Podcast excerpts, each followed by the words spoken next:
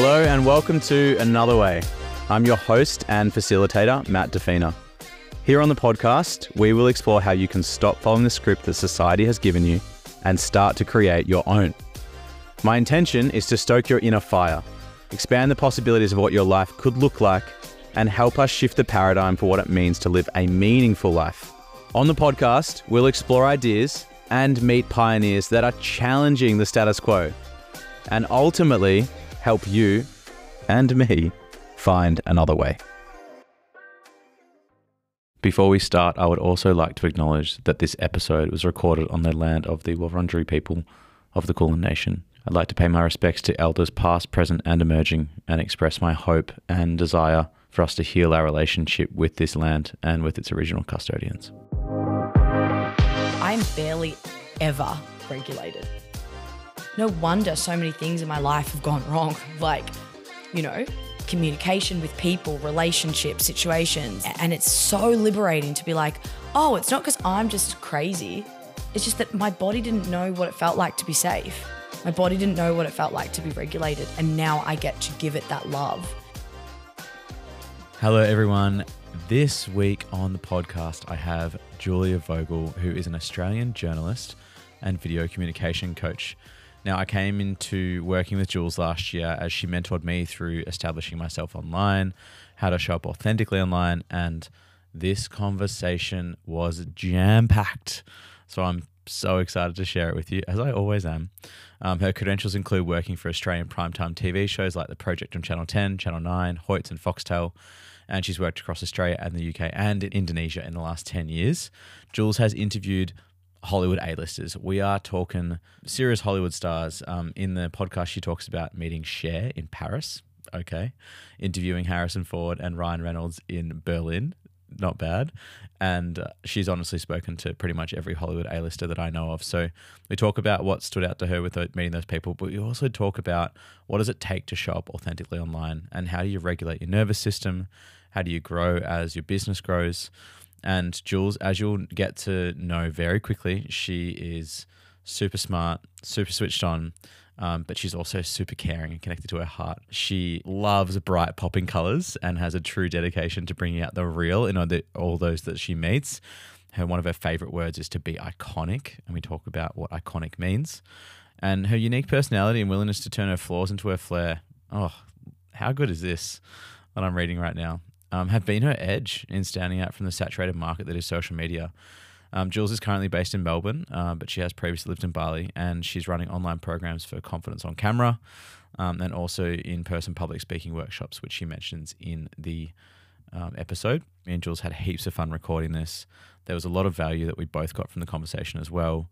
Jules is one of those people that I just so innately trust with guidance and support. She's someone I turn to when it comes to business and also friendship advice.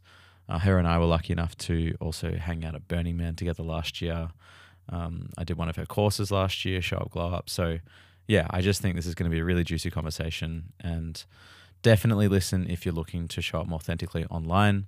Um, also, or you're just looking to meet someone that has been through some serious mental health challenges and has come out the other side, uh, not just stronger, but well, stronger for it, let's be honest.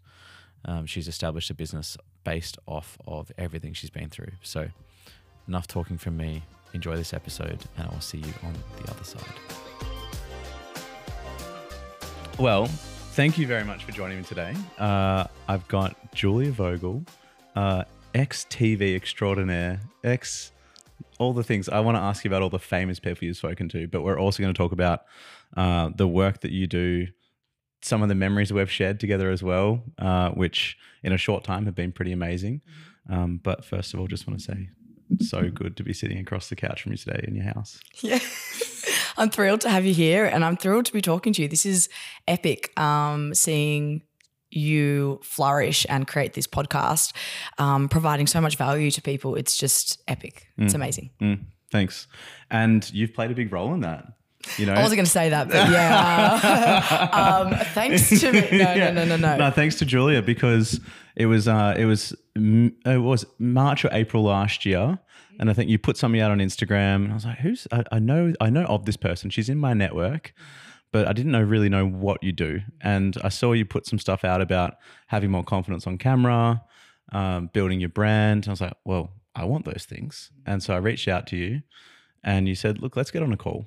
And I shared where I was at, having just left my job and starting another way. And you said, look, I've got this program, Show Up, Glow Up. Uh, it's not being released to the public. It's for new business owners and entrepreneurs. I think you'd be perfect for it. It's 10 weeks. And I gave it a day or two and then I said yes. And then I remember the first week's content. And it was, I'm like, okay, I'm ready to be confident on camera. And then the, the first week's content was like six videos and like detailed modules. And it was like, why are you doing this?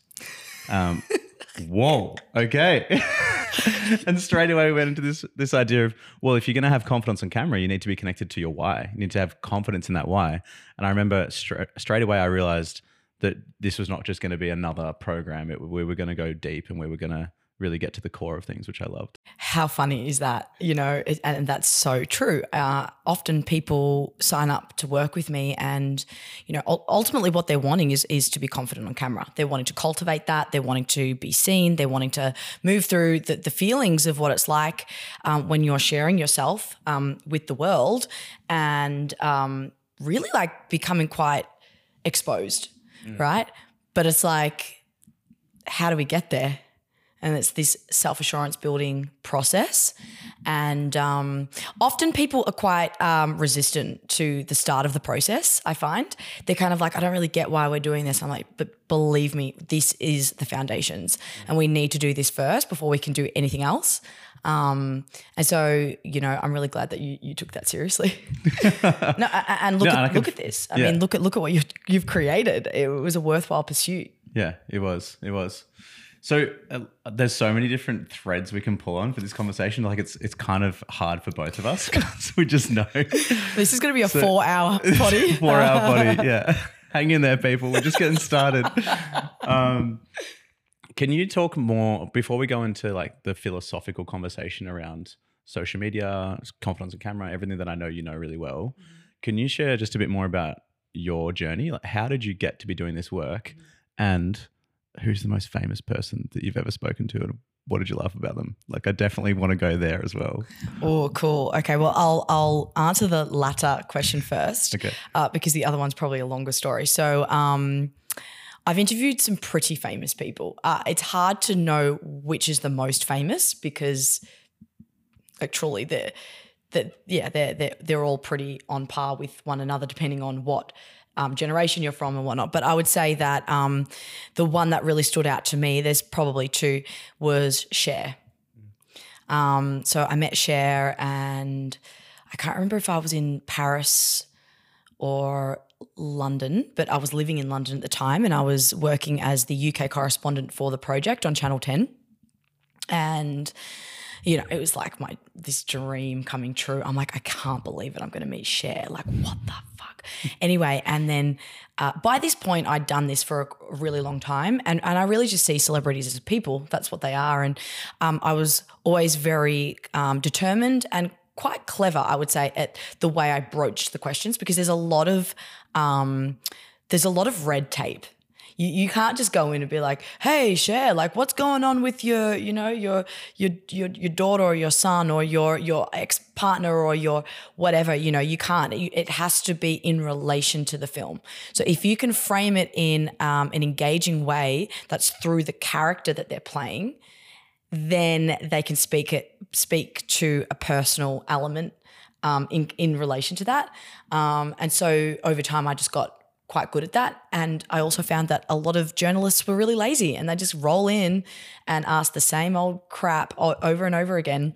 And these people have been sat there for literally hours or you know if not days um, and so you want to get this spark in, in their eyes and um, yeah it was really great to speak to her it was for the film Mamma Mia 2 I think it was um, and so there was just an array of other very famous people that I um, Pierce Brosnan was there mm. as well. Um, uh, Amanda, uh, what's her name? I can't remember, but it's all a blur. Yeah. Um, but she was just so graceful and gorgeous and just like she just looked banging, and she was just so beautiful and kind, and and really um, great, graceful is the word that that stands out the most.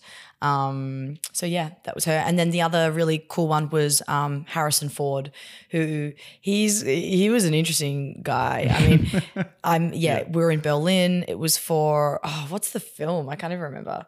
It was like um, Blade Runner, Blade Runner Two or whatever, okay. right? And so it was um, Ryan Gosling. No, no, Ryan.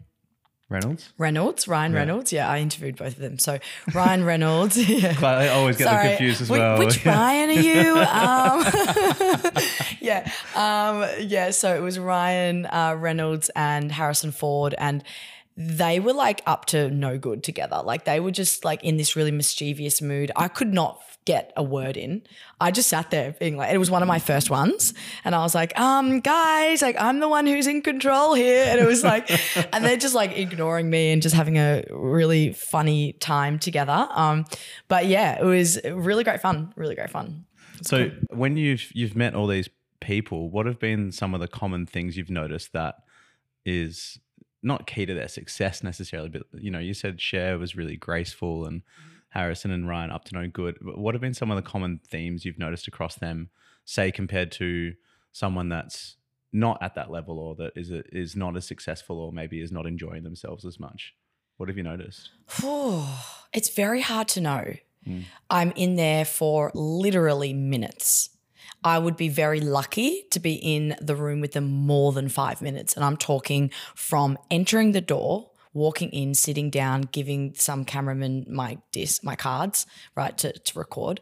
Then it's like, you know, then you're getting from the producers around you um, the, the the the role like where action kind of thing, and then they are literally minute by minute um, timing you, and you have someone in the corner.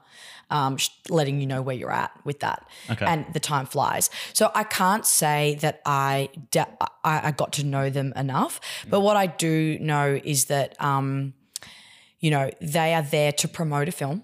It's a part of their job. Um, but they're real people. They're real people. And everyone likes to laugh, I find. You know? Like, I mean, you know, obviously there's like exceptions to that rule, but most people really like to laugh. And so coming in on that human angle and just being like a genuine professional and genuine person who just wants to cultivate some sort of a connection. And it's not about um, their fame or it's not about sort of those other like on the surface type topics they're, they're, they're there for it they're like yeah cool like they want to talk shit they're like oh my god you like chamomile tea so do i or whatever you know Yeah, it's yeah. that connective piece that, that they're really just they're just normal people so it wasn't like the big exciting stuff that i would connect with them on it would be just like the Oh, you're you're from Australia? Oh man, I went to the Gold Coast and I surfed. I love it there. I love Aussies. Um, so that was always a really cool thread. Cool. Okay. So let's follow a different thread then. Great, let's go. because you're, you now live quite a different life to what you're doing. Can you, and like this podcast is called Another Way, it's all about how did you find another way? Where, how do we find other ways? And eventually it feels like at some point you must have chosen another way and you must have chosen that the big Paris, Berlin, A, A-list Hollywood star lifestyle wasn't for you. Mm-hmm. Good for you. Mm-hmm. where, where did it, where did it change and, and how did it change? What's been the journey to now? So I I was living in London for four years, and even though I was doing these really cool things, um, I had a, a couple of other really cool gigs happening simultaneously to to this one.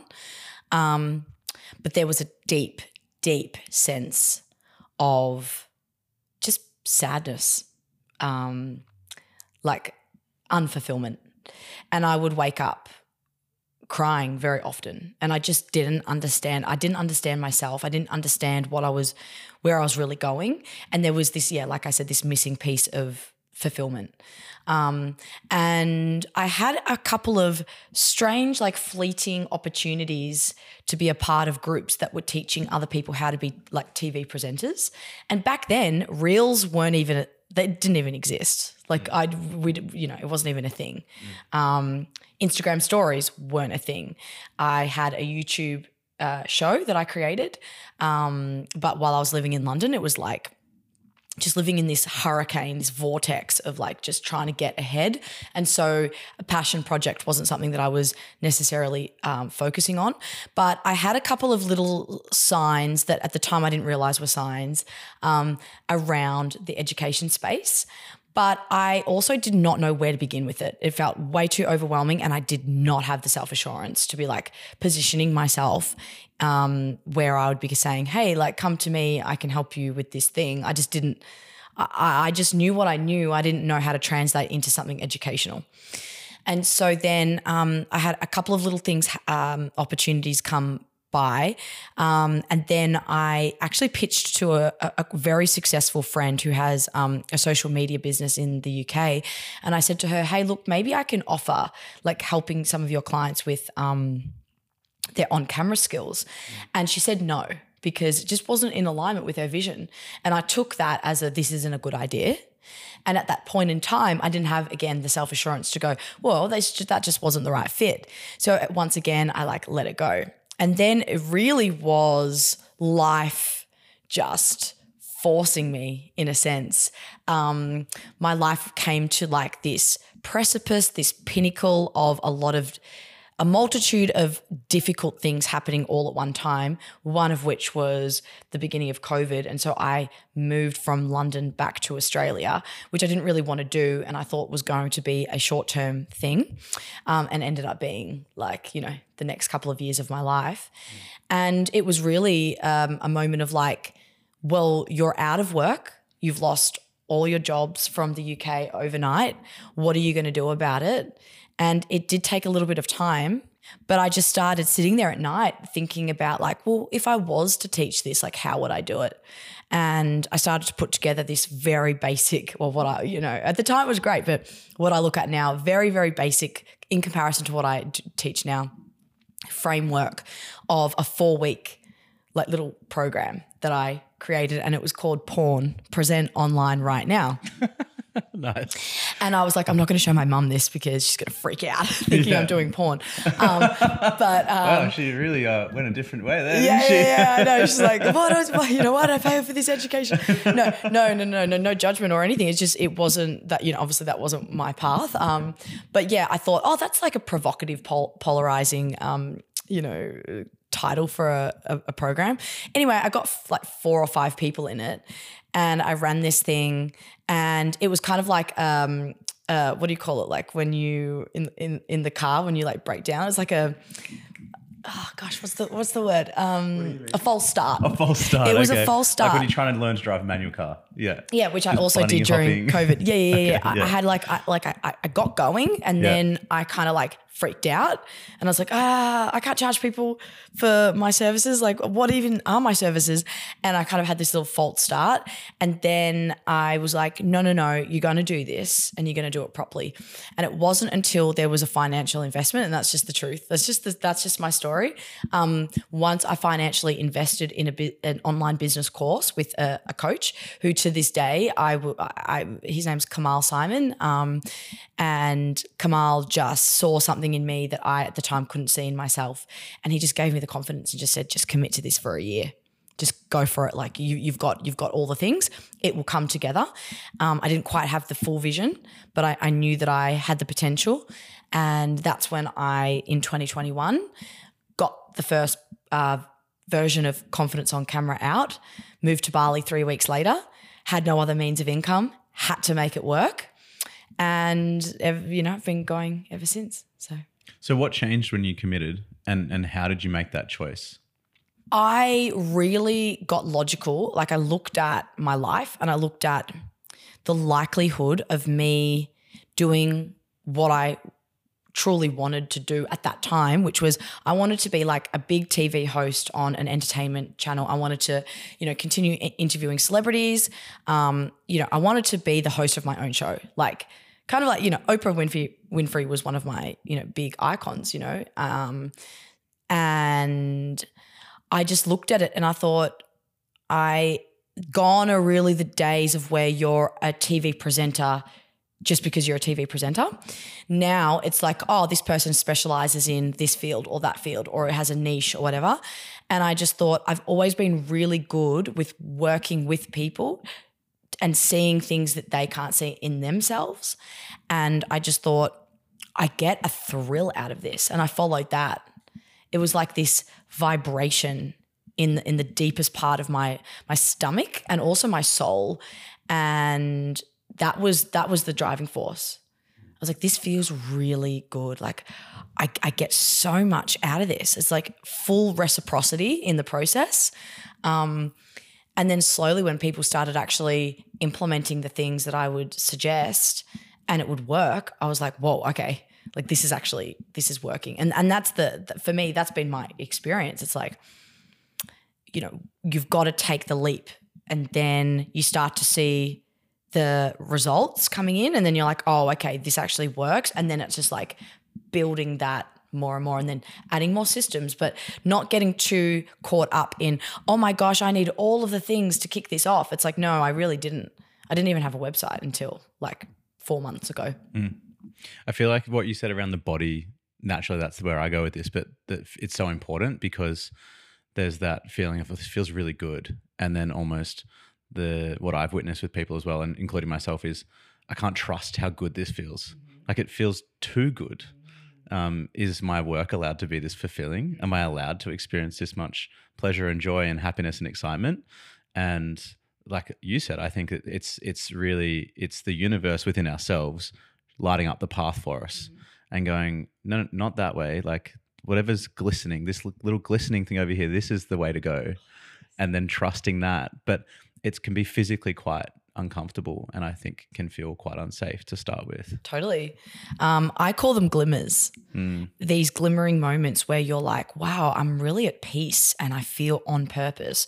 But then you haven't seen the evidence yet to, like you said, to back up this. Con- this idea of like, oh, that could be my future. And so you're sort of just stumbling your way through the dark. Um, and that is what it is for everyone. I think like uh, certainly in the beginning i think people think like oh it, you know it'll this like plan will just present itself. And it's kind of like nah it doesn't really it's all just a bit of a mess um, until the clarity um, is is formed or created or um, but yeah i think that something that i've had to really um, get comfortable with is being uncomfortable. And regulating my own nervous system. So it's like, okay, there's things going on around me that I'm not familiar with. I'm creating these new beliefs, these neurological pathways, uh, the new um, ways of doing things, new habits. Um, yeah, just new ways of thinking and being, like literally up leveling as a, an individual. And so if I continue doing what I have been doing, then nothing will change. And so it, it is that full knowing that for something else to happen, you know, the actions in my life must change and there's going to be a sense of uncomfortability in that. Yeah, yeah, and I think I feel it. It's like it's like sailing a ship, or I don't know what the technical term. I'm not a sailor. I was going to say riding it, driving a ship, and I'm like, you don't really drive ships anyway. it's like when you first leave, when you're first learning to sail this new boat, you're not going in the Sydney to Hobart race. If you did that, you're probably going to die or be in serious danger. And it's also going to be dangerous to everyone else involved. So if you're starting out with, let's say, use Sydney as an example. Let's say you're starting out, you're in their CBD and you go, oh, I want to sail this boat out and go and try my own business. Mm-hmm. Like go maybe just rent like a little small catamaran first mm-hmm. and and get someone on board that that knows how to, do you know catamarans? Uh, yeah, it was Yeah. perfect. Yeah. Start with a dinghy. yeah, start with a dinghy, then a catamaran, Catamaran. and but bring someone with you that knows how to sail the boat as well. Yes. Don't just go out by yourself and then get stuck in the middle of Sydney Harbour and wonder why it's not working. Yeah. And then eventually, you know, you go out to sea, you get comfortable being away from the shore, you come back to port, maybe you get a bigger boat, and eventually you can go across the Pacific Ocean. Mm-hmm. And, or you just go to Bali like you did, you know? but Either or. yeah, we're just trying to extend the metaphor as far as possible. Yeah, yeah, yeah, But I feel like it, it is like, it is that. And I, like, I love a good metaphor. and you've you've been witness to this in me as well of of going trying to go too far too fast Yeah.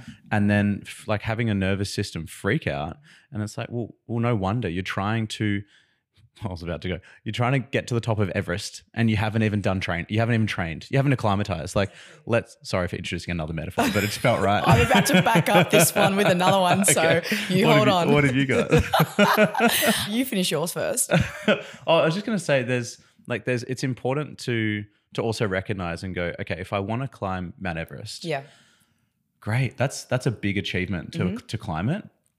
And, you know, take your time. Yeah, exactly. Take your time and enjoy the process Uh-huh. because the irony, and this is the irony of this whole life journey. And you see, I haven't been to the top of Everest, Mm-hmm. but you you see the photos. You get to the top of Everest, and what else is there? There's more mountains. Wow. And you're looking at it, and you're like, oh, it's, I guess I just go back down. And like, do I climb this again? Do I? There's like, there's just more mountains. Yeah, so yeah. I think the thing I've learned with this as well is make it mean something. Take your time with it, and then enjoy the enjoy the process. And and it's so simple to say it, but I feel like we have to kind of go through the journey ourselves until we go, oh, okay, I'm I'm here now. I'm just here for the journey. And when I get to the top, it's going to be really fun, and then I'll just go to the next thing. Absolutely. It is literally the commitment to the process, and success is a consequence of that process. Um, and for me, the process has been, I mean, there's so many different processes. Which one do we want to go into? But um, introducing another metaphor, it's like jumping on a trampoline, right? Like when you first get on the trampoline, you know how like you first get on and you don't have that much, you don't have much momentum yet, but there is a little bit of like there's not that much elasticity in the in the trampoline, and f- initially like your your feet kind of buckle, and then over time the elasticity um, sort of deepens and stretches, um, and not only that, it means that you're going higher, so the thrill is higher, but you're going deeper. And and when I say that, I, I'm really referring to like within yourself because intrinsically this experience like i have never in my life experienced so much deep work being required from me. And also just like as a byproduct of the process due to me um, putting myself out there and really committing to this to this business and and growing and learning so I can better myself as a coach so that I then have the tools and the skills um, and the knowledge to pass on to others. But it has been a deepening I mean I have been going in in the past 12 months to the exile lands of my psyche and so with that depth comes, you know, the the potential for success as well. But like I said, that is the byproduct of the commitment to the process. And so it's this, yeah, really interesting process to be going through because it's like exciting but painful all at the same time. And I think your willingness as an individual to just like honestly like let it all happen and be like cool like this is it. Like when things are going wrong which things often go wrong like it they they just do because you know it's a new path and you- you're just trying to work it all out. And and you, as you're going through that you're like you you judge it in the moment. Well, this is I, I won't say you. I have judged it um, in in that process, being like, why is this happening, or I'm not doing it right, or you know, like just kind of judging and looking at it from you know this yeah just a judgmental part part of myself rather than just going no no no this is your path like this this is what it is for you and there is this this beautiful moment where you go, oh, okay, like I can just be in this and not have to change it. Um, that's kind of um, yeah, really fulfilling in its own in its own respect. Mm.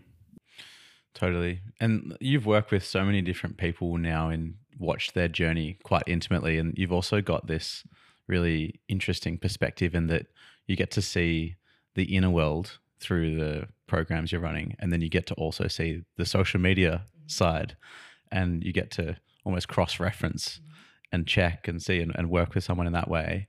What have you what have you noticed along the way working with people that has helped people unlock something in themselves to show up more authentically online or bring more of their true self and, and like start to trust themselves with how they're showing up?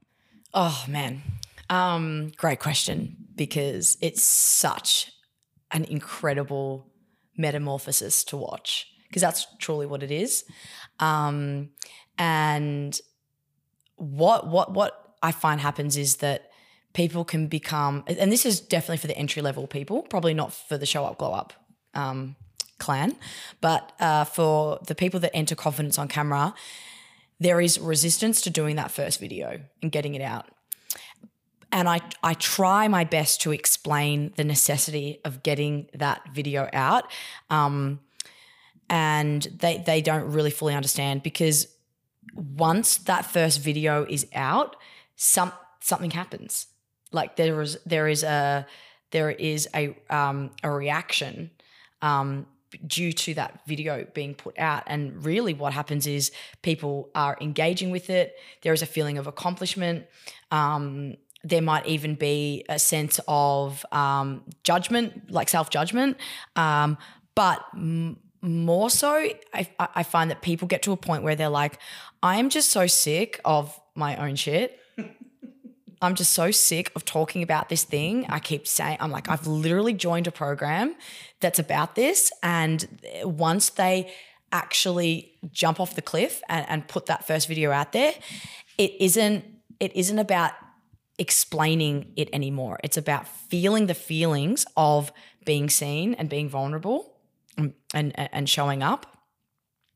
And from there, it's kind of like, oh, there's a, a, momentum that is is built off of the back of that. And I've had people have insane results very, very quickly. Then I've had some people who have really taken their time, but overall the feedback is like, whoa, like I did not know how deep I was going to go into myself. It's not really about filming the video. Mm. It's about how I feel about myself and that relationship. So did that answer that question? Yeah. Okay. that was great. And, I, and like, you know, we we navigated this together last year because I think as I started to put out different things, it's no stranger. If you probably listen to this podcast, you've probably seen how my social media has changed as well. Mm-hmm. And it was such a wrestle. Yeah. Between I've got this stuff I want to talk about. I'm now allowed to talk about it because I'm my own, you know, free agent, so to speak how do I talk about it in a way that's palatable, but also how do I just share it? And then like also being with the parts of me that resent that I haven't been my authentic self, resent people around me, resent myself. And and then okay, well let's just let that settle before we then start putting stuff out so it doesn't come from that space. Mm-hmm. And then, you know, honestly getting getting feedback and reflections from friends and family and partners and stuff that that didn't like what I was putting out. And then questioning myself. Am I, am I doing this right? Should I be doing this at all? Maybe it's just better just to go back to the way things were. And I got to the same point you did, which was there's there's a point where I just I, not doing this is more painful than doing this and yeah. screwing it up or getting yeah. feedback or losing people in my life. Mm-hmm. And the number one thing I've learned is there's always going to be judgment. Yeah. It's actually it's letting go of the judgment that I have to myself and being in that journey and it's also just totally letting go of the judgment that anyone has towards me as well and just trying to you taught me this really well is trying to drop into my body before I start sharing content. Mm-hmm. You know, allowing the times when I have shared content where I've gone back and gone, I regret that. Were the times when I was just trying to get it out of my system, and totally. from body to phone, it was like immediate. Yeah. And then invariably, I didn't think it through, or mm-hmm. it didn't come from the right place, mm-hmm. and then I've had to clean up that mess. totally. So yeah. you've done a lot of work around nervous system work mm-hmm. as well and like for me when i start recording a video nervous system's like ah, we're on camera mm-hmm. how, how do you how have you learned and like what's the best way for people to actually slow down drop into mm. their bodies and communicate from a place that feels more authentic. Yeah absolutely. Yeah the the like you said yeah the the judgment is is inevitable in a sense. So once you kind of like come to terms with that then it's like cool what do i have control of? Um regulating the nervous system or you know nervous system regulation is mm, I'm obsessed. I'm literally obsessed with this work. It has it was like the missing piece of the puzzle for me with all the work that I've done, personal development, just all, all the different modalities and and and paths and resources that I've had and gone down and work I've done. That the nervous system work has really just brought it all together. And I call it um, a pre production glow up. So it's like, you know, how am I going to get myself into the state energy state that I'm required for this particular thing. Because sometimes um, I talk about topics that aren't you know, a joke or funny, they're like actually quite serious. So I'm not necessarily wanting to amp myself up where I'm going to be all like really energized. I actually want to shift myself into a calmer state. Or maybe I'm feeling really um, overwhelmed and nervous for some reason. And that might be, you know, before an interview or something like that. And it's like, well, where where do I want to be in that spectrum? And so it's about you know, regulating your nervous system in a variety of different ways. And th- this is a lot easier than people think. Like, yeah, cool, all right. Like, I'm going to ne- regulate my nervous system. Like, what what the hell does that even entail? Well, it can be very simple somatic um, exercises that you only really need to do for a couple of minutes. But it's about creating the interoception between what's going on in inside of your body. It's more effective. It's 80% more effective to tackle it body on than it is to tackle it head on because that's the way the nervous system works. The nervous system nerves go upward, um, bottom up. So it's like, let's tackle this in the body rather than trying to think our way out of it. Mm. 20% of the time we'll be able to think our way out, out of it effectively, but 80% of the time it's it's really using these um, these exercises to to shift the energy state. And then once you start to feel what it feels like to be regulated, and what happened for me was I was like, I'm barely ever regulated. No wonder so many things in my life have gone wrong. like, you know, communication with people, relationships, situations, like it's it, it and and it's so liberating to be like, oh, it's not because I'm just crazy. It's just that my body didn't know what it felt like to be safe. My body didn't know what it felt like to be regulated. And now I get to give it that love and give it that attention that it des- deserves. Um, and so this is a fundamentally crucial part of my daily routine. I do not do anything until I've tended to myself first through nervous system regulation, through some spirituality practices, through stretching. And yeah, I mean, I totally have gone off topic, but the point is, is that before you film a video, I recommend that you regulate your nervous system and um, have a general plan of, of what you're going to talk about. And really, it's about getting yourself into a state that's going to be uh, relevant for the thing that you're shooting. Mm. Yeah, I love that. This, this, this is like life stuff. I know it is, isn't it? Right? Like, yeah. it's like whether the camera's there or not, it's really irrelevant. Mm. Like you are going to be capable of doing anything. You know, the possibilities are infinite in business, in your life, in your relationships, in your intimate connections, in whatever way you see fit online, if you're tending to your nervous system. Mm. Yeah, and it's interesting the mind body relationship piece as well because you know the cricket's on at the moment, the tennis is on at the moment. I've been watching both, and typical guy. yeah, at the same time. at the same time, if possible.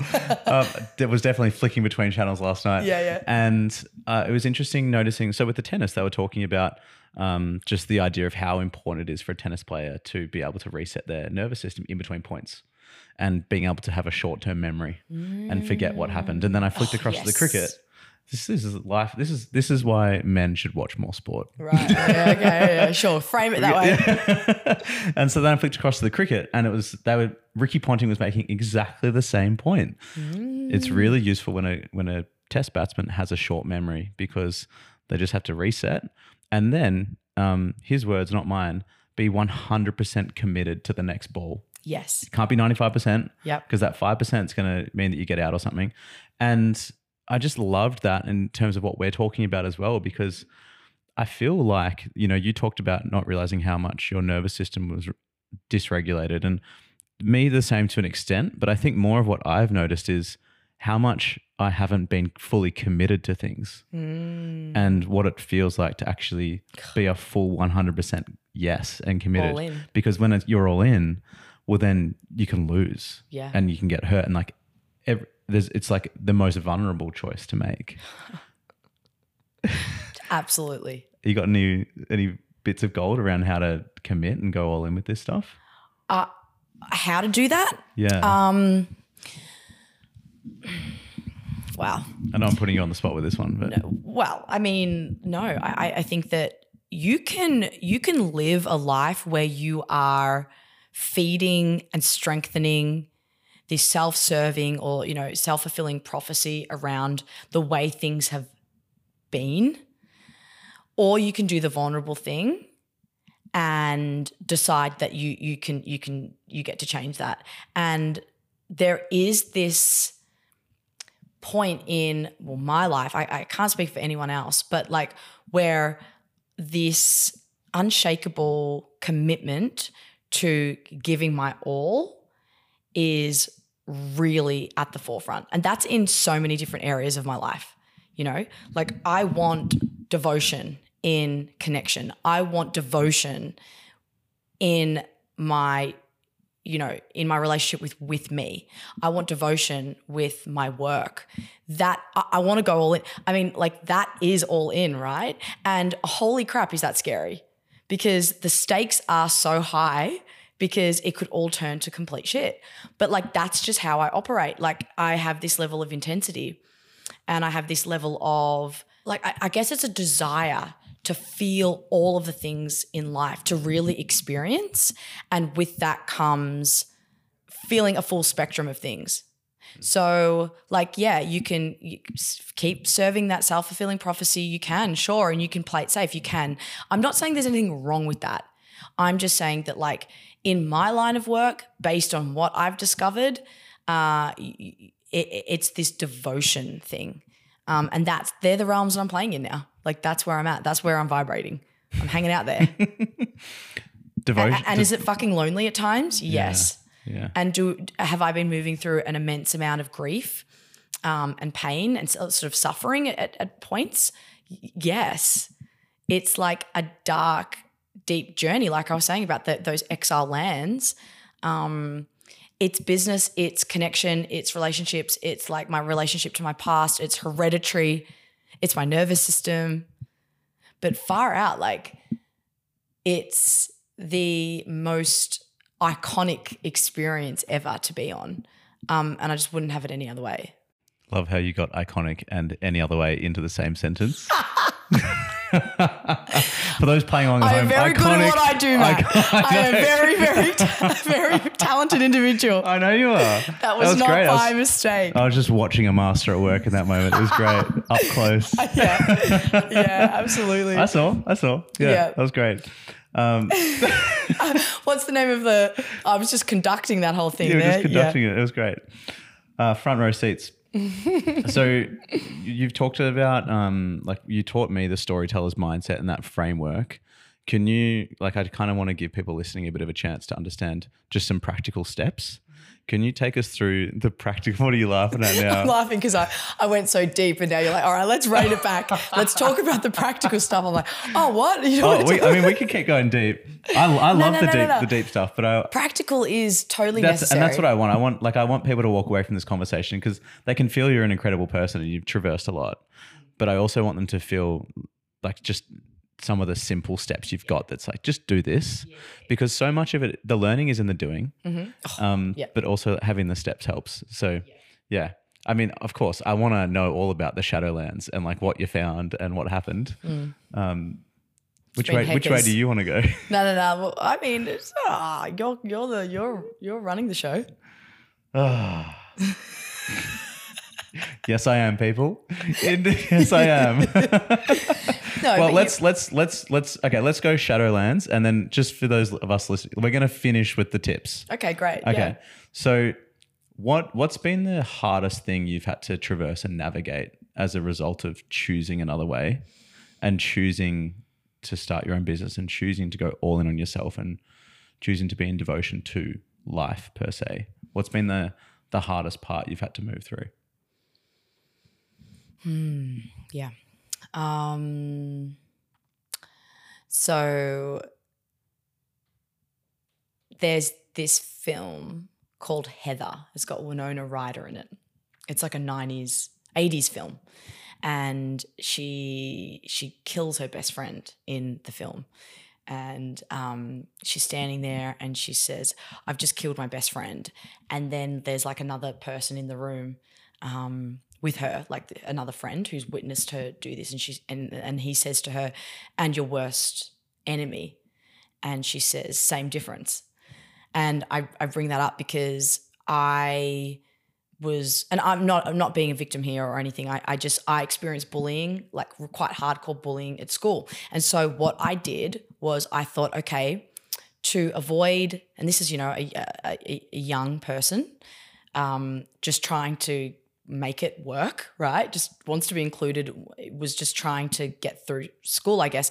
And so what I what I came to realize was like, okay, the the the more I can just not be me, the better, the easier it all becomes. And so I like completely like dissociated, I guess, from like my true essence. And my whole journey has been coming back to and accepting and trusting myself and, and others around me so that I can flourish. Um, and I think that, yeah, it, it's been the inner work from my, t- my, my, my childhood and teenage years that I've needed to really look at. Um, that's ultimately been the, the hardest work. It's not really been about business. It's been about how I feel about myself, how I'm showing up in the world, and how I feel about what's going on around me. And just really deciphering what is in my control and what's not, what's my responsibility, and fully owning it. Um, and that's where the nervous system regulation work comes in. That's where the, um, you know, I mean, you know, parts work, inner child, you know, in a child work. I also had this really massive download the other day that so I, I had a quite a severe eating disorder in my 20s completely in denial of it. I've, I- like this is this is where I was at at that stage right? I just don't know that there was very much awareness. I just like put that in a little box and that was my secret. That was the thing that I did to, to feel better about just operating in the world. Um, and I did cognitive behavioral therapy. And I remember in like the the last year of this um, phase of my life, getting through this eating disorder, I was so low. It was it's one of the most awful things to experience. I just could not see a way out of this thing, and you know I was sort of in my mid twenties when this was happening and when i came out of it and i'm you know i'm i'm in remission or i'm a recovered you know i'm not I'm, i don't have an eating disorder anymore and that was when i really realized i can change how i'm thinking and what i'm doing. That was the first like really really like next level hardcore difficult thing that i rewired. And once i did that that is when all of the self um, development work started. Because I just did not realize that I would be capable of literally changing such a, a, a deep behavioral pattern and looking at the core wounding of my experience. And after that, I was like, okay, I, I can, I can actually do what I, what I want. Um, it's not going to be easy, but once I had that piece of evidence of like you, you like got out of that, and it was it was bad. It went for years and years and years. So yeah, it's been that work. Everything else becomes a lot easier when you're, you're you've actually dealt with what's going on beneath the surface. I think. What triggered for you addressing that? I was just I was in so much pain. Like and, and it wasn't it was just like it was like emotional pain. I would wake up in the morning and start to panic because you can't live without food, you know. It's not the same as um other sort of like mental illnesses or addictions or whatever. It's like it was the first thing on my mind. It was the last thing on my mind, which meant I was constantly thinking about it. And it just literally felt like there was no way out. I was so deep in this rabbit hole. Like it was, it was, it was so, so deep. Um, I just did not know how I was going to get out of it. I was literally drowning. And what changed to for you to start taking steps to improve it? Um, I was worried about what I was doing to my body. Um, I knew that there was something very wrong. Um, and I just thought to myself, I cannot live like this forever. And I noticed that there were a few people in my life that I'd seen who didn't address this issue, and that was their identity. And I did not want that to define me. Um, and I just knew that if I was going to do the things that I wanted to do in this life, which were, you know, some hopefully some big things, I, I wasn't going to be able to do it trying to address this every single day. And then I had this incredible opportunity come to me, like literally, like I went to a doctor in the UK and I was so ashamed. And I, said, you know, I'm experiencing this um, eating disorder. And he put me on to this woman who specialized in this field. And she called me one day and she told me about this incredible cognitive behavioral therapy program. And I loved the sound of it. And then right at the end, she said, and it's in a group. And I was like, oh no, no, no, no, no, no. I'm not no, no, no, no. I'm not gonna do this. I'm not gonna I'm not gonna be a part of a group. I'm too embarrassed. And she was like, I knew you were gonna say that, and that's why I've said this right at the end. But the group learning is the thing that is really going to get you, you know, through this. It's the community. And that is why I feel so passionate about group learning now because she was completely right. Absolutely. This thing changed my life. I, there is absolutely no way I'd be doing what I'm doing now if I had not done that CBT. Pretty heavy stuff, but um, yeah, no, I think it's important, and I think you know sometimes we, unfortunately, as humans, I, I'm still trying to understand why this is, but it's like we need to get to a place where we're in so much pain mm-hmm. that we don't have another choice, and we finally have to address what's going on, mm-hmm.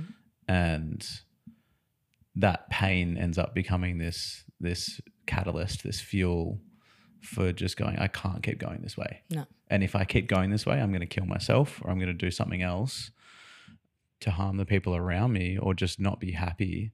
And it's like, it's so interesting how it can all build towards just these really acute moments mm-hmm. as well, where all of a sudden we kind of wake up and we look around or we get that one phone call, we get that one offer, we do that one program and I think that like my journey with mental health, which I haven't shared much about, but was very dark last year as well, was there's a, there's a process through through my journey where it was this belief of nothing's going to change ever.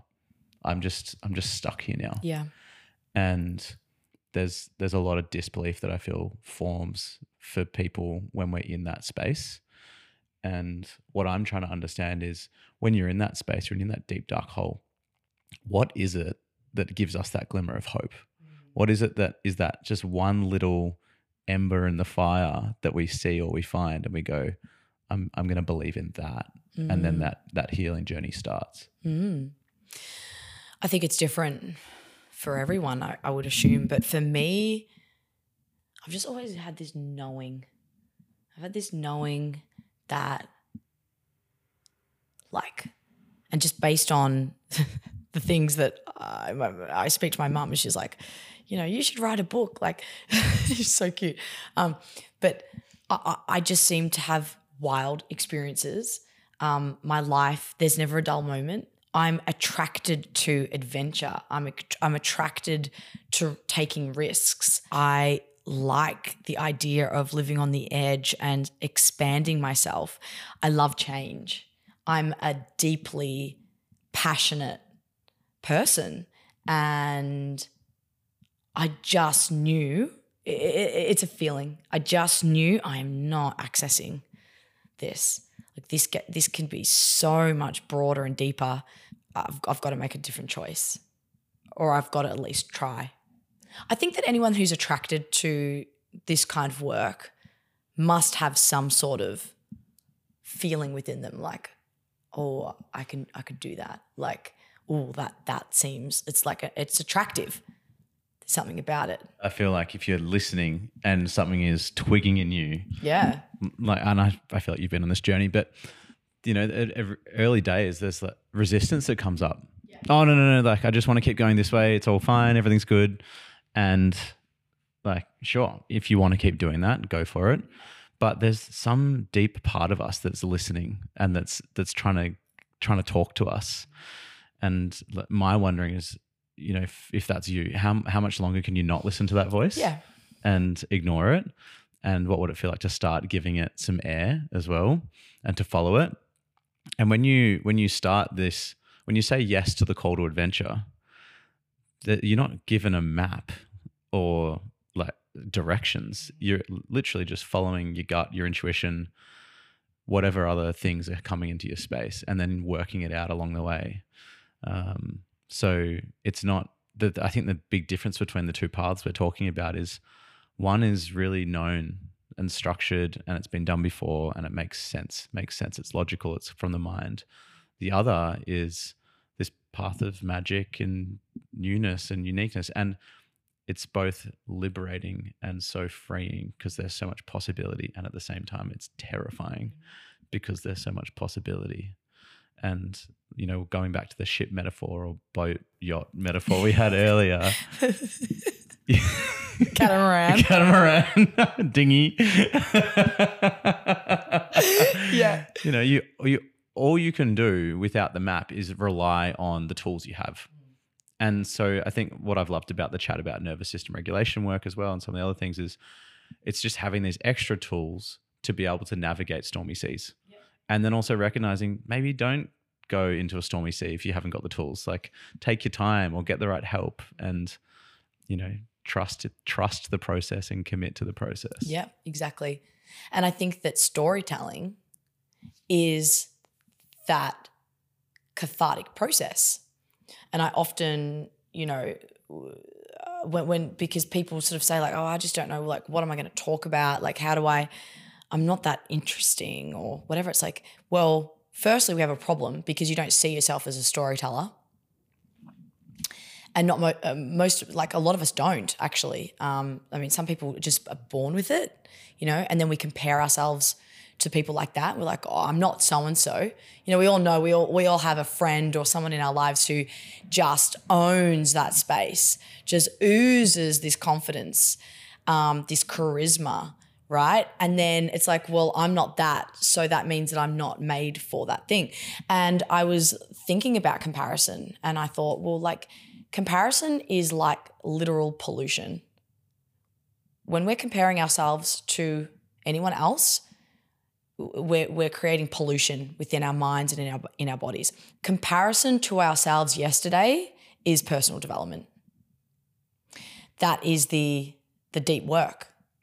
So it is not about I need to be like that person so that I can be, you know, can I can fulfill this role or whatever it might be. It's just finding your own voice and your own path and then cathartically reflecting on all of the stormy seas and all of the glimmers and all of the experiences that you've had in your life that position you in an authoritative way. And that's how you demonstrate your value. By doing that, not only are you creating like content, you know, just to go back to a like a content perspective, but you're actually you know reflecting on your own life and and leveling up as a human. I call it um, neurotic catharsis. that's quite a phrase Yeah, because it's kind of what it is. You know, if I reflect on all of the all of the work that I've done on myself, I've been looking at my own neuroses, and then I've been cathartically um, reflecting on it, and then I find these little these little nuggets, these little threads, and then I, I I share them with people, and I build connection with them. In turn, I build trust with them, and then once I've built that trust with them and that relatability, people want to work with me. pretty, So that's sim- that's pretty a step simple by really step process Yeah. that I, you will after. there you go, I've given it to you. So h- h- how do you how do you I guess choose to be a storyteller? You know, what's that feels like it's the first step. How do you actually Mm. What's in the way of of people not feeling like they're a storyteller and how do you actually make that choice? Yeah.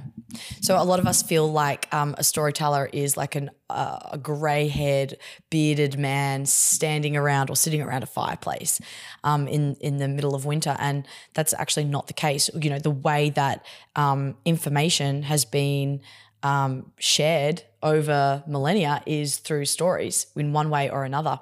Um, and so we're, we're, we're, we're all storytellers. And that is really the basics of what the storyteller's mindset is. And this is something that I teach my clients. Um, the storyteller's mindset has a number of steps to it, but the first couple is number one is believe that you're a storyteller. Um, and so to believe that you're a storyteller, you need to demonstrate it in some way. So if I believe that I'm a storyteller, that means that I'd be telling stories. And so you start with these little little steps. And so it's it's just about like getting the ball rolling in some small way. That's what I was saying before about the, that first video is is the most important. Coming up with with something that you think is valuable. It doesn't necessarily need to be um, some huge transformation that you've had in your life, like the story I told you about the CBT. It can simply be that you know um, I had an experience today where I got some feedback and I noticed that I, ch- you know, changed the way that I responded. You know, where did that come from? Why did I why did I choose another way? And that's a piece of content in itself. Well, that's it's not really about being a piece of content, but that's a story in itself. That's a mm. thread in mm. itself. Mm. Um, and so once you start to practice this, just like going to the gym, you you you start to see these little little story threads everywhere in, your life, and it just becomes like the way it's it's a mindset. It's the storyteller's mindset. It's the it's a way of living. It's a way of being. And I feel like it also requires a bit of a paradigm shift in the way you see the world because, at least in my experience, I feel like we very much err towards knowledge, uh, rote learning, academia as the way that we build authority and the way that we, we build our knowledge base. But what you're talking about is you're learning through experience. You're learning through your life and you're capturing that into nuggets of wisdom or ways of being, principles, and then all you're doing is sharing it. And so mm-hmm. within that, you've got authenticity, you've got integrity, um, you've got most likely confidence coming as part of that as well. Mm-hmm. And I feel like you've also got the vulnerability piece that comes in mm-hmm. it then makes people trust you more because they know you're not trying to tell them what to do. You haven't gone and read the book and you're trying to now share the statistics. Yeah. You're just going, today this happened. Yeah. And here's what I learned. Yeah. It's the relata- relatability piece. And ultimately, if we're looking at all of those things, foundationally, it's communication. Communication is a very, very powerful tool. I call communication the power tool. It's like the ultimate power tool. If I've been trained in media or I've been trained in a particular thing or I've gone and gotten that certificate or that whatever, that's, you know, me with my tools in my, you know, like a like a hammer and I can chip away at it and I know how to do these things. But then the overarching thing that brings all of this together, the secret sauce, is the communication. Because you can be the best at what you do, but if no one understands, if no one can see you, if no one can connect with you, if if you don't know how to tell them that in your own unique way, then it's pretty much useless. to cut to the chase. Yeah. yeah. Thanks for your wisdom. And also, I feel like, you know, to sort of, to wrap up what you were just saying, you've, I feel like you've just learnt so much through your own journey. And I know when I first heard your story, it was very humbling to, to, to hear more about what you've actually been through because from the outside, I saw this really confident, engaging, charismatic woman. And then I heard your story and I actually learned, oh, okay, the reason you're coming from such a place of service is because of what of what you have navigated. And that was it's just been that's the reason I trust what you say so much as well because I know where it comes from. Mm.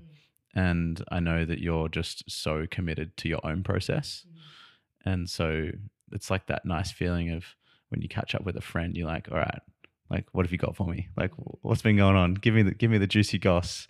What have you been learning? What's been happening? And I feel like you embody that so beautifully. Mm, thank you so much.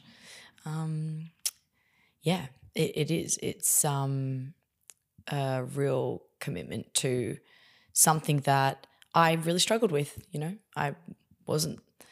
I, I had like my. I remember like I had people in my life and in my family think that I was quite shy when I was young. You know, that's probably not the impression you get now, you know. Um, but this has been like a arduous journey for me to move through this self assurance piece. I feel like that's how I can connect with people because I just get it. I, I'm not like oh like a lot of coaches and they're like oh I've never really had that problem, but like I'm going to teach you how to be this thing. And for me, like that's fine. Like we've all got different um, strengths uh, and weaknesses, but I just really connect to my clients because I've been there Um, and it's not just this. I haven't. I wasn't just born this way. You know. Yeah. I feel like it, it's so important for us to be, to want to be our own customers. I go, would I buy this right now? Do I actually want this myself? Otherwise, it can be, you know, somewhat performative and we're just sort of doing it because it feels right. Yeah. Totally. So, I mean, we're t- people listening. Uh, hopefully, they're on the edge of their seats. They're like, "All right, I'm ready to take the leap. I'm ready to get the dinghy or whatever.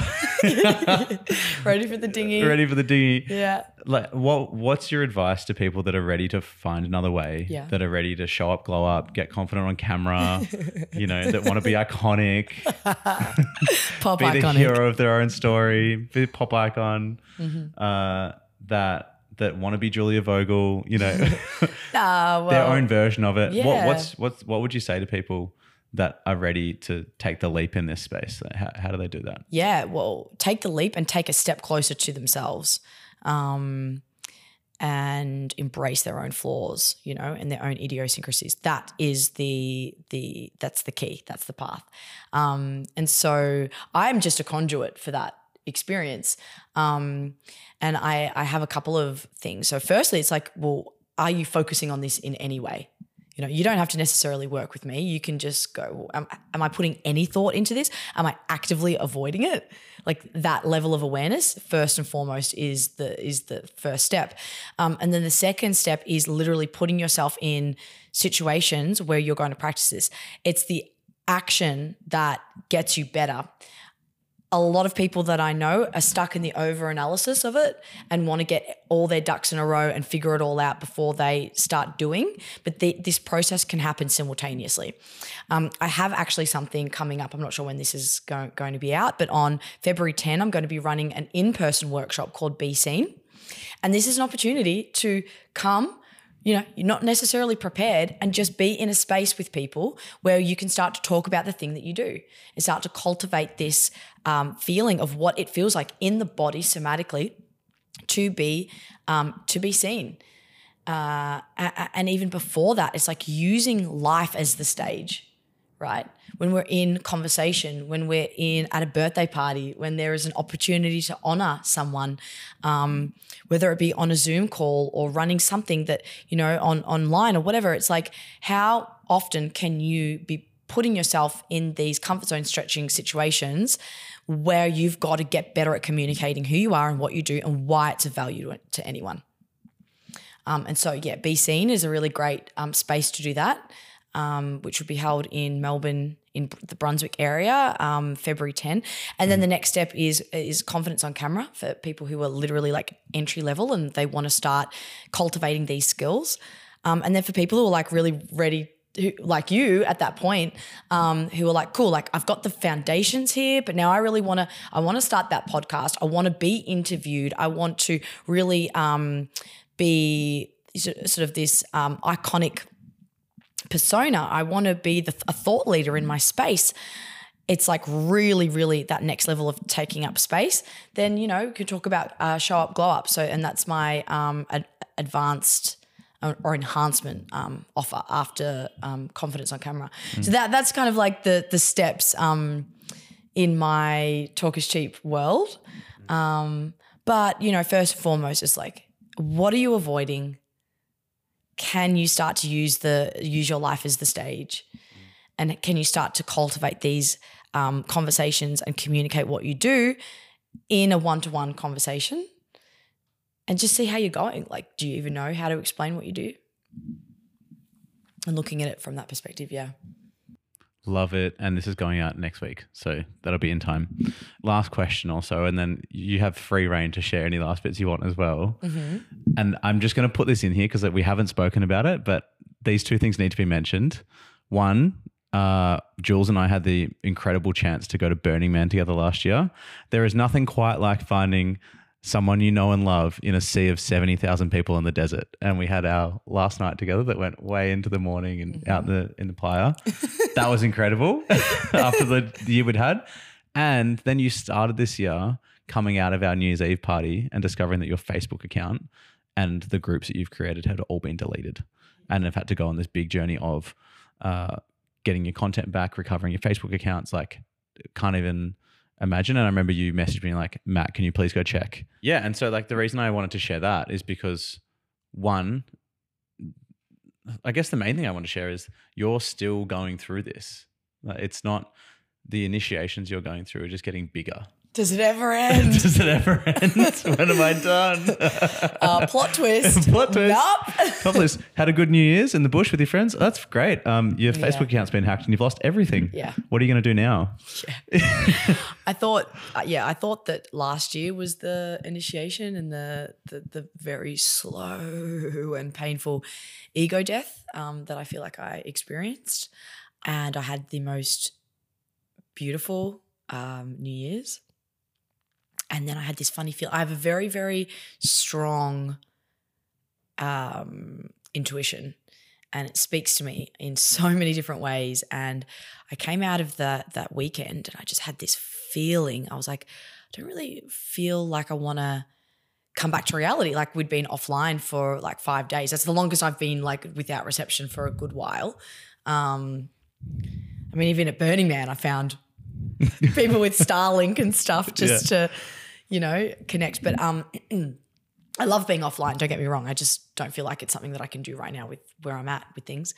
Um, and the moment that I got reception, I realized, yeah, my Facebook had been hacked, and that meant that all anything that I'd ever posted ever had been pulled, and that meant all of my groups. I wasn't couldn't even access them anymore. Um, and then I had a very unfortunate circumstance happen with a hard drive that I had, and it, it, actually broke. And so when I thought, okay, cool, like all this has happened with the with the groups, I'm just gonna, you know, check my hard drive, and I realized that it had broken. And yeah, then that was like literally how I started the year. It was like, okay, cool, now I have to deal, like I'm dealing with this, and I actually handled it pretty well.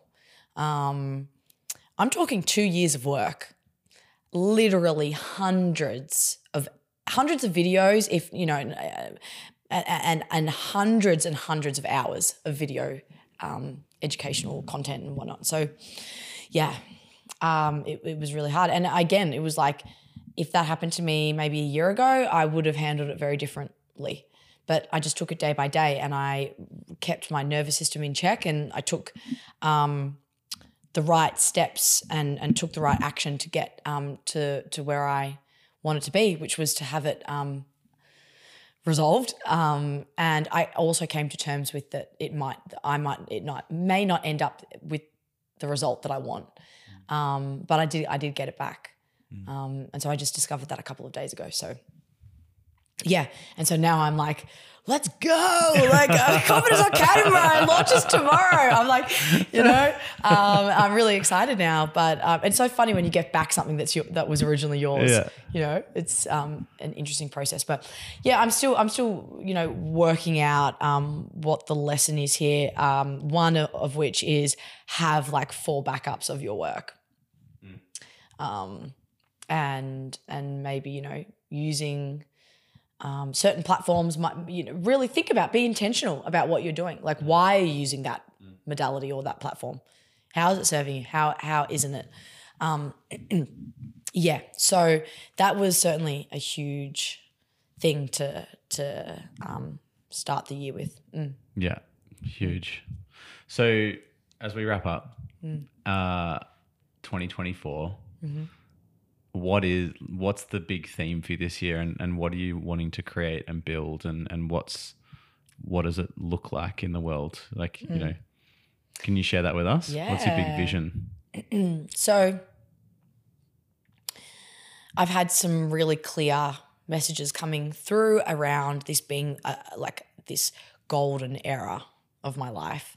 Um, so many things have happened to kind of show show me that and I really feel that. I have been on a full self love journey. Um, was, you know, cliche as it sounds, but was fully necessary. And now I'm like, cool. And now it's about um, impact, and it's about embodying this powerful version of myself and not being afraid of my own power. I, I, think I was like a little afraid of it. Now I'm like, yeah. So we're going in, um, and it's all about impact through grace. So that's sort of my motto for the year: creating as much impact as I can and leading with grace, scaling my business. Um, I want to write a book which is you know a personal development book, which I've been um, talking about for a little while, and I keep talking about, so I'm making it real. um, and yeah, really creating um, an opportunity of, for more visibility for myself. Um, I'd love to do more in person events, uh, more podcasts. I'd like to be a guest on more podcasts. Like obviously, I've got my own podcast, the Talk Is Cheap podcast, and then um, being a guest on other podcasts as well. And yeah, really just exposure, visibility, impact, um, leading with with grace, embodying that powerful that power archetype and yeah, like this is like the I saw this great meme. I'm not sure if I can say this, but it was like last year, like 2023 was the foreplay. 2024, I'm fucking. so You can definitely say that on here. great. That's great. Um, and yeah, and I'm, I, I mean that. I mean that in more ways than one. Um, uh, no, no, no. But seriously, like it, that, that, that feels really um, aligned. So yeah. yeah, but um, now that I've overcome this whole issue with the with the Facebook and and my my my work, I feel like I can actually get to business. Hmm. I can get going with it all. So yeah. So watch this space. It's going to be a really great year. I feel. Mm-hmm. Hmm. Hold on to your hats, people. Yeehaw! yeah. well, I just want to say massive thanks for coming on, um, for sharing your story, for sharing your wisdom, for sharing the laughs as well, and also going to the depths. And it's such, I- it's such a privilege and pleasure for me to know you and to be able to be close to you and to to witness you and to share the things we have. And I don't know what's coming next, but I'm excited for it. Yeah. Just want to say big thanks. Thank you so much. I have, uh, and I was saying this before, watching you in your own evolution has been so inspiring. Um, and obviously knowing you on a personal level and then also in like a work capacity as well. It's like we all have our own stuff that we're trying to traverse or we're traversing, where we're moving through. Um, we've all got our own little flavors. And it's like you have time and time again shown up and committed to the process and you have reimagined all of your different attributes and the hats that you wear in different ways and you know this podcast in itself is just and the, the incredible guests that you have on it me included um, is just an ode to that it really is so thank you for having me um, on i i'm yeah grateful to be here Awesome. Thanks, Jules. Thanks for joining me and Jules for another episode of Another Way. I hope you enjoyed that conversation as much as I enjoyed having it. Um, if you want to connect with either of us, you know where to find us on Instagram in the show notes. Um, Jules has also got a few programs coming up, which she mentions, so go check her out and connect with her. And if you want to send some messages to me, I'd so love to hear from you as always. I've been getting lots of lovely feedback and want to keep chatting to you guys and growing this podcast and hearing about the kind of topics you want me to explore, the people you want me to speak to. Um, there's also still a chance to join book club. I mean, that's going to be a rolling invitation, but we're kicking off. And so if you want to get connected to book club, it's totally free. Uh, the link is in the show notes as well. And yeah, if you're looking for support around burnout, purpose, vitality, passion, things in your life that you're struggling with, you can always reach out to me. This is what I do. I work with people to reconnect to themselves and to make choices that are aligned with their highest vision in life. So, hope you have a wonderful week, and I will see you again next time.